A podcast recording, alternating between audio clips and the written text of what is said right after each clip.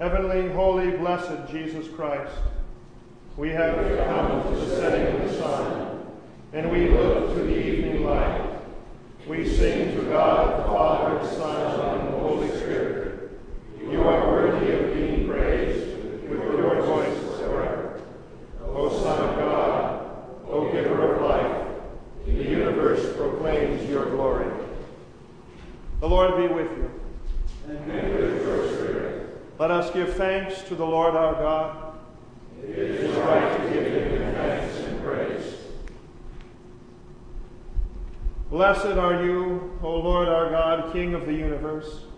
You led your people Israel by a pillar of cloud by the day and a pillar of fire by night.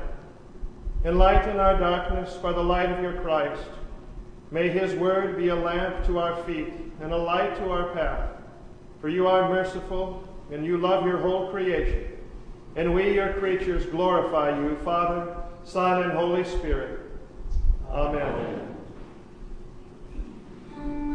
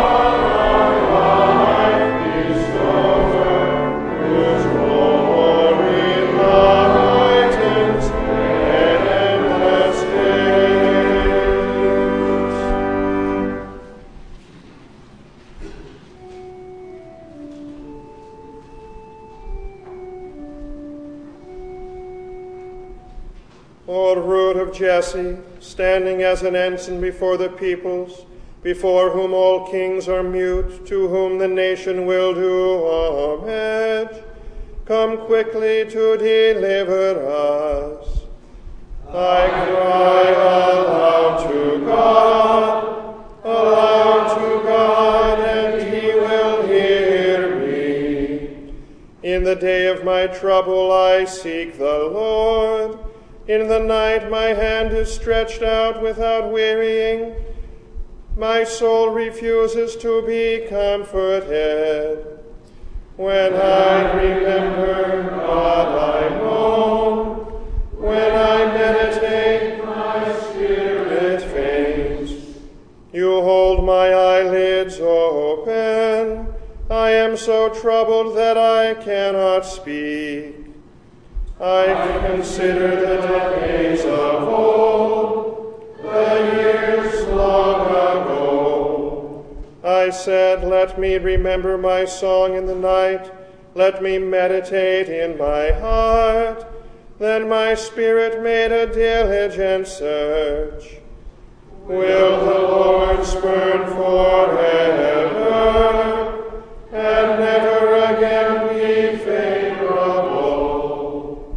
Has his steadfast love forever ceased? Are his promises at an end for all time? Has God forgotten to be gracious? Has he in anger shut up his compassion? Then I said, I will appeal to this, to the years of the right hand of the Most High.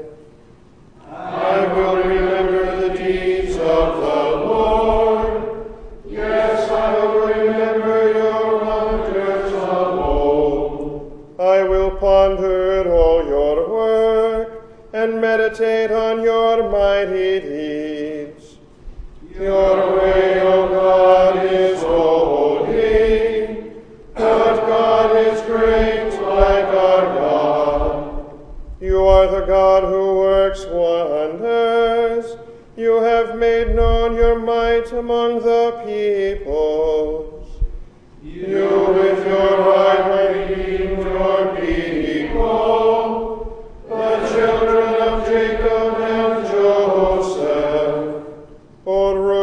Jesse, standing as an ensign before the peoples, before whom all kings are mute, to whom the nation will do homage, come quickly to deliver us.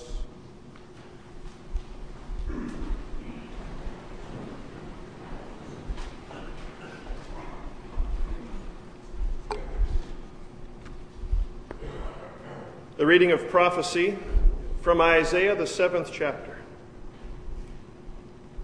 Again, the Lord spoke to Ahaz Ask a sign of the Lord your God. Let it be deep as Sheol or high as heaven. But Ahaz said, I will not ask, and I will not put the Lord to the test. And he said, Hear then, O house of David, is it too little for you to weary men, that you weary my God also? Therefore, the Lord himself will give you a sign. Behold, the virgin shall conceive and bear a son, and shall call his name Emmanuel. O Lord, have mercy on us. Thanks be to God. We stand in respect of Christ, of whom the Holy Gospel is read. The fulfillment of the prophecy from St. Matthew, the first chapter. Now, the birth of Jesus Christ took place in this way. When his mother Mary had been betrothed to Joseph, before they came together, she was found to be with child from the Holy Spirit. And her husband, Joseph, being a just man and unwilling to put her to shame, resolved to divorce her quietly. But as he considered these things, behold, an angel of the Lord appeared to him in a dream, saying, Joseph, son of David, do not fear to take Mary as your wife, for that which is conceived in her is from the Holy Spirit. She will bear a son, and you shall call his name Jesus, for he will save his people from their sins. All this took place to, to fulfill what the Lord had spoken by the prophet Behold, the virgin shall conceive and bear a son, and they shall call his name Emmanuel which means God with us. When Joseph awoke from sleep, he did as the angel of the, of the Lord commanded him. He took his wife, but knew her not until she had given birth to a son, and he called his name Jesus. O Lord, have mercy on us. Thanks be to God. Behold, the days are coming, says the Lord, when I will raise up for David a righteous branch. This is the day by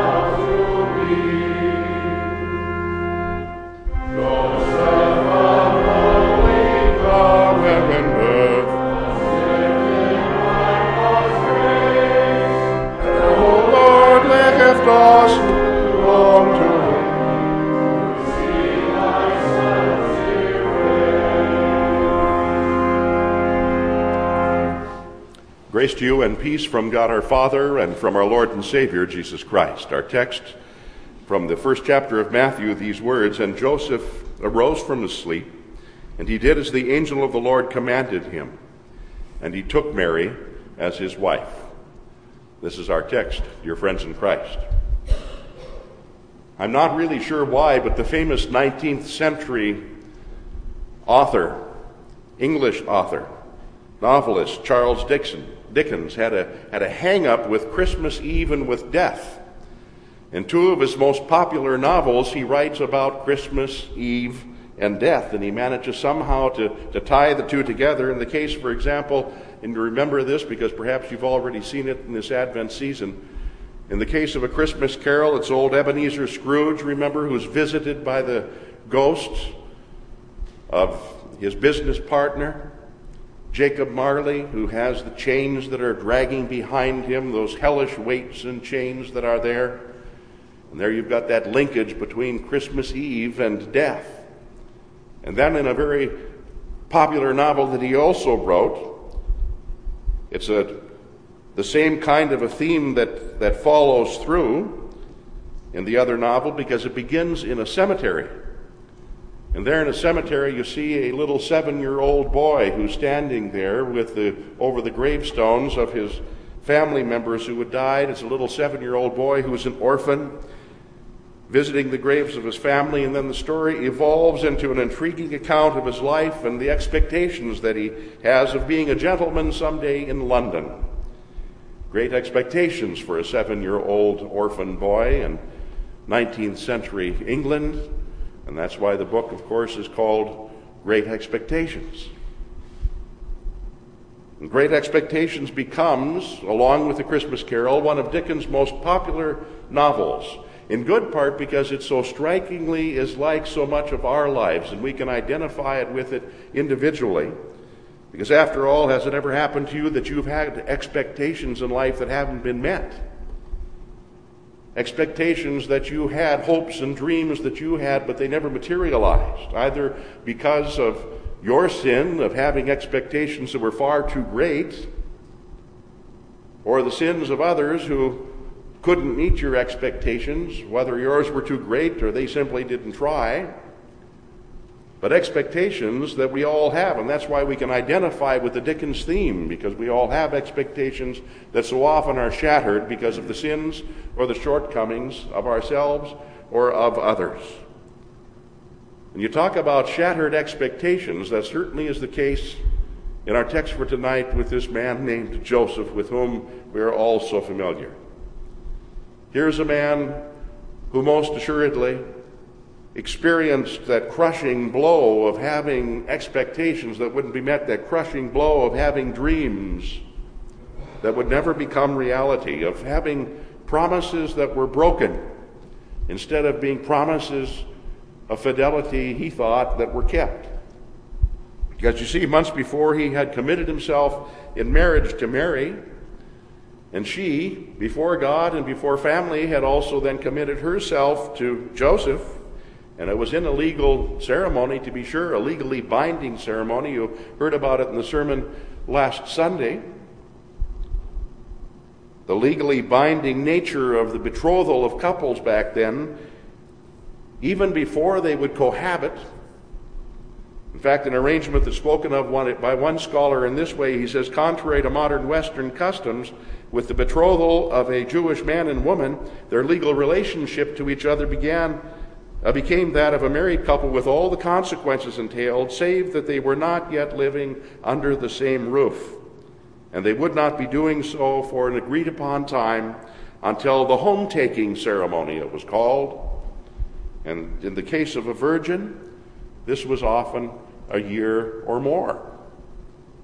You'd live apart for that long, as we heard in the sermon last Sunday. The vows of betrothal are made, and all that remained was for time to pass and then on the day designated by the groom and his father, and often unknown to the bride and her family, the home taking ceremony would happen.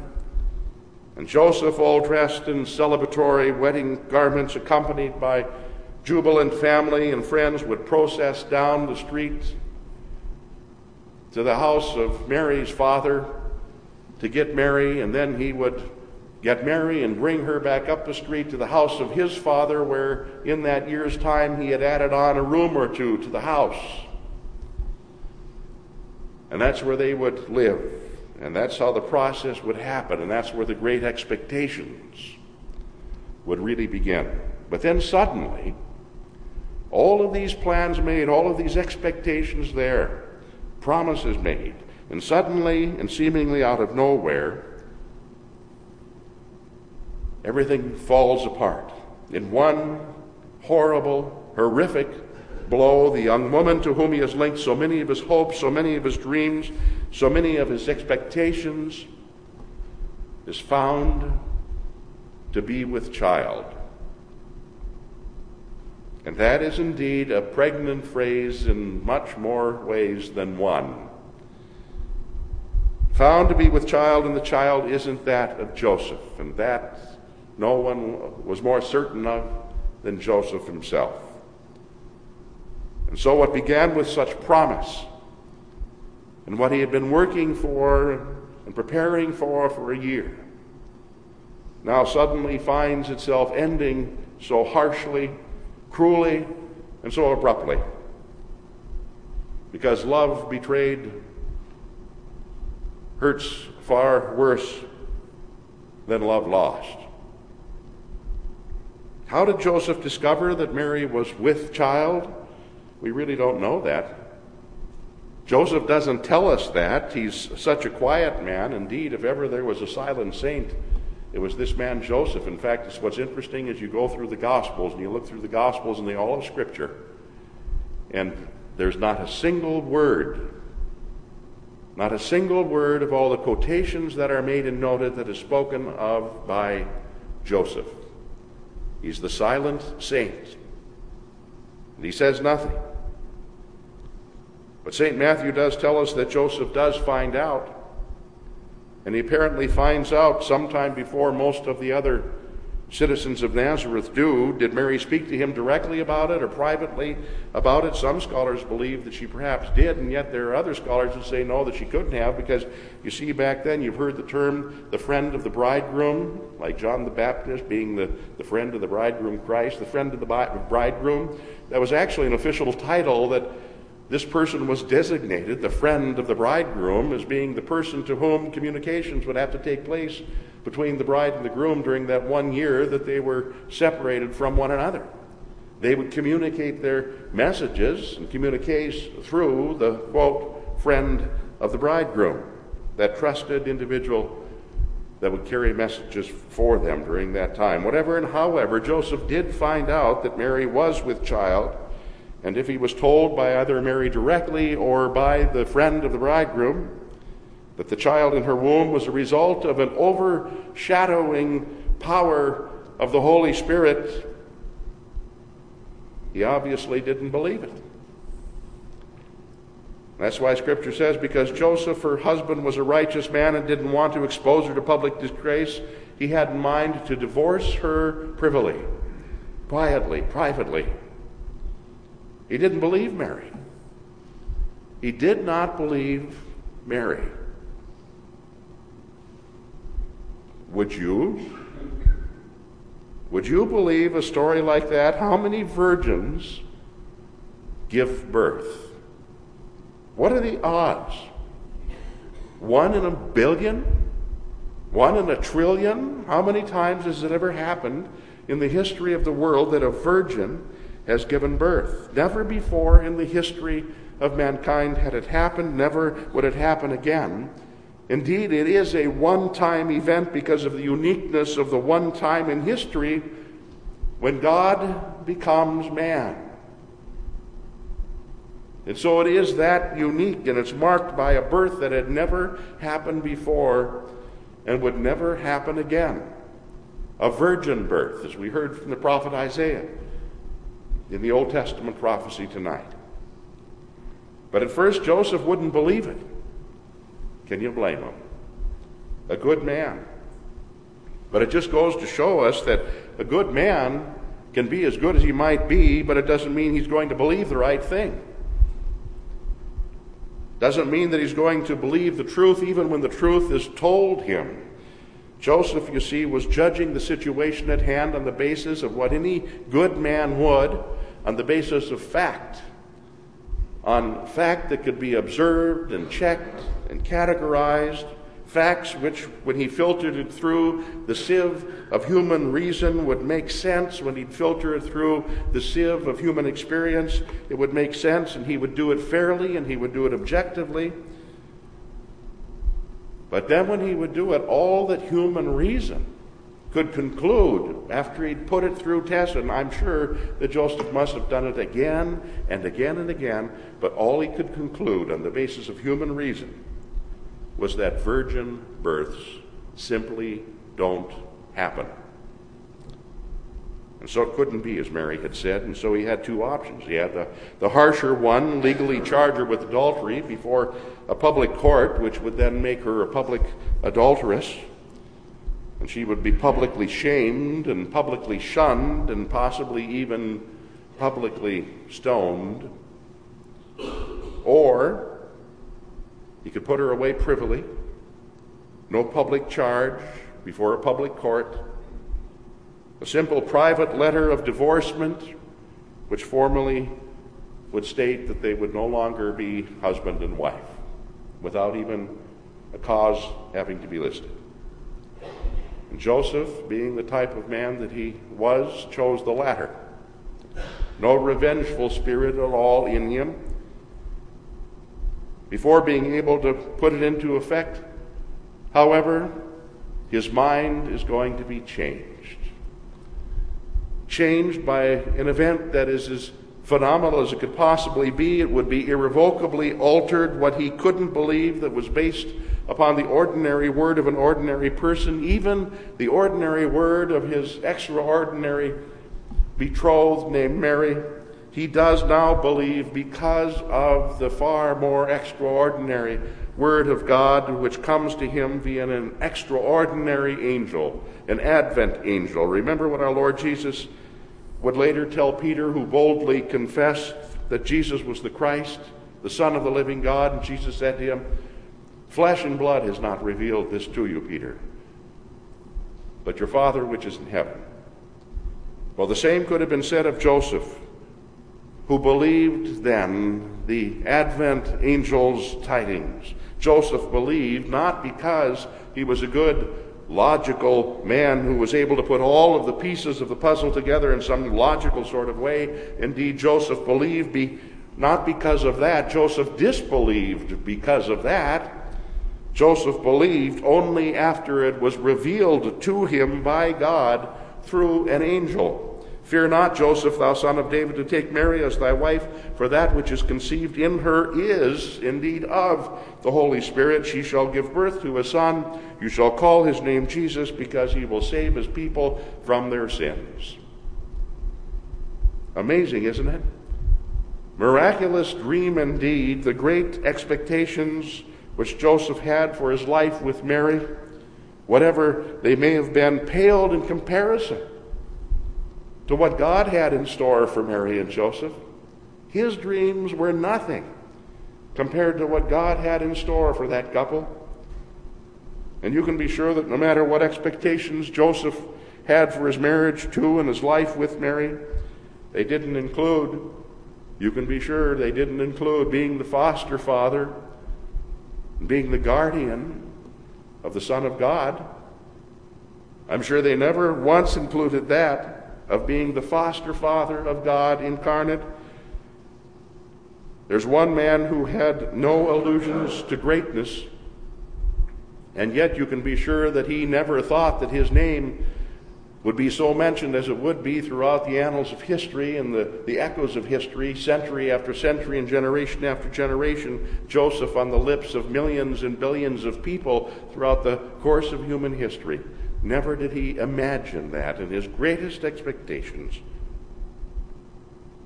Never did he expect that his career as a carpenter would include teaching the Son of God to use a hammer and the plane.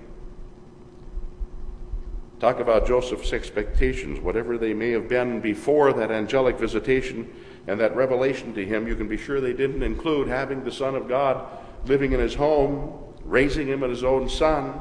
However great they may have been, you can be sure they didn't include teaching the one with by whom and with a word the whole universe had been put together, and even by whose word it holds together, you can be sure that Joseph didn't imagine teaching this one how to build things with hammer and with plane. God's plans for Joseph, you see, far exceeded any expectations that Joseph could have possibly have had for himself. And you can be sure that Joseph never thought that he would be naming the child when he was told that he was going to name him either. Had it been his son of his flesh and his blood, he would have had one of two names, very probably. He would have either been named Jacob, which was the name we know from tradition and even from Scripture of Joseph's father, or it would have been Joseph. That's the typical naming process. The father or the grandfather would be the source of the name that would be given. But no, the angel would tell him, You shall name him Jesus.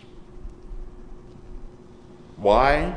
Because Jesus means that he shall save his people from their sins.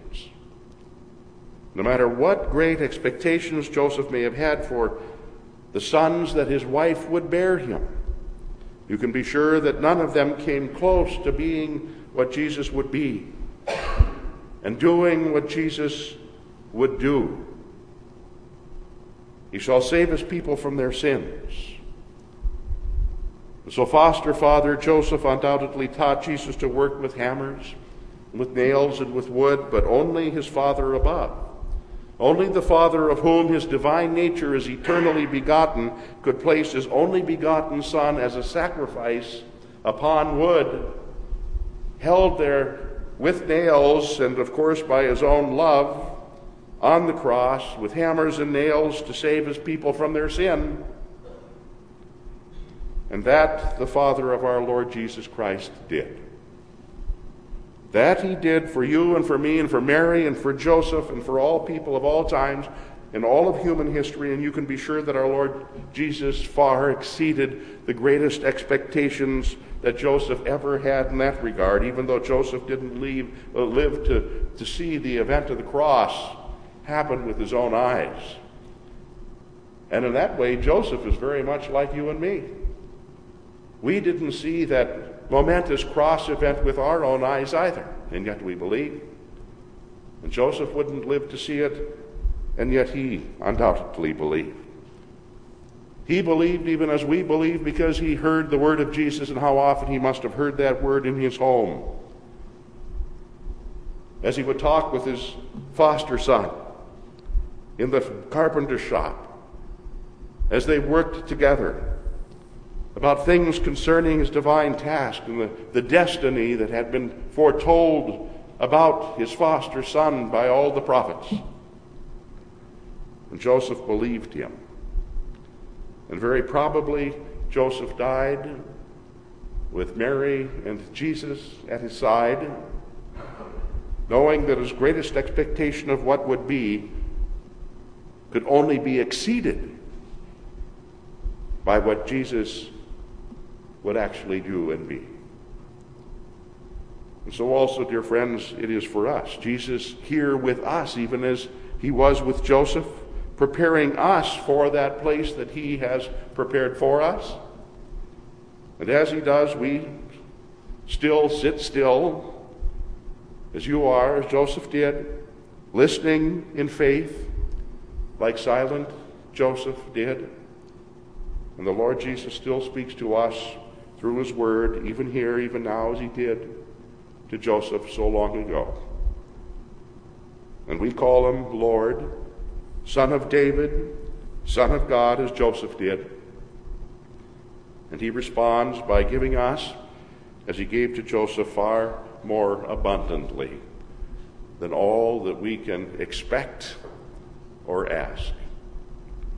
In time, and surely for eternity, His advent, His coming, exceeds all of our greatest expectations. In the name of the Father, and of the Son, and of the Holy Spirit. Amen.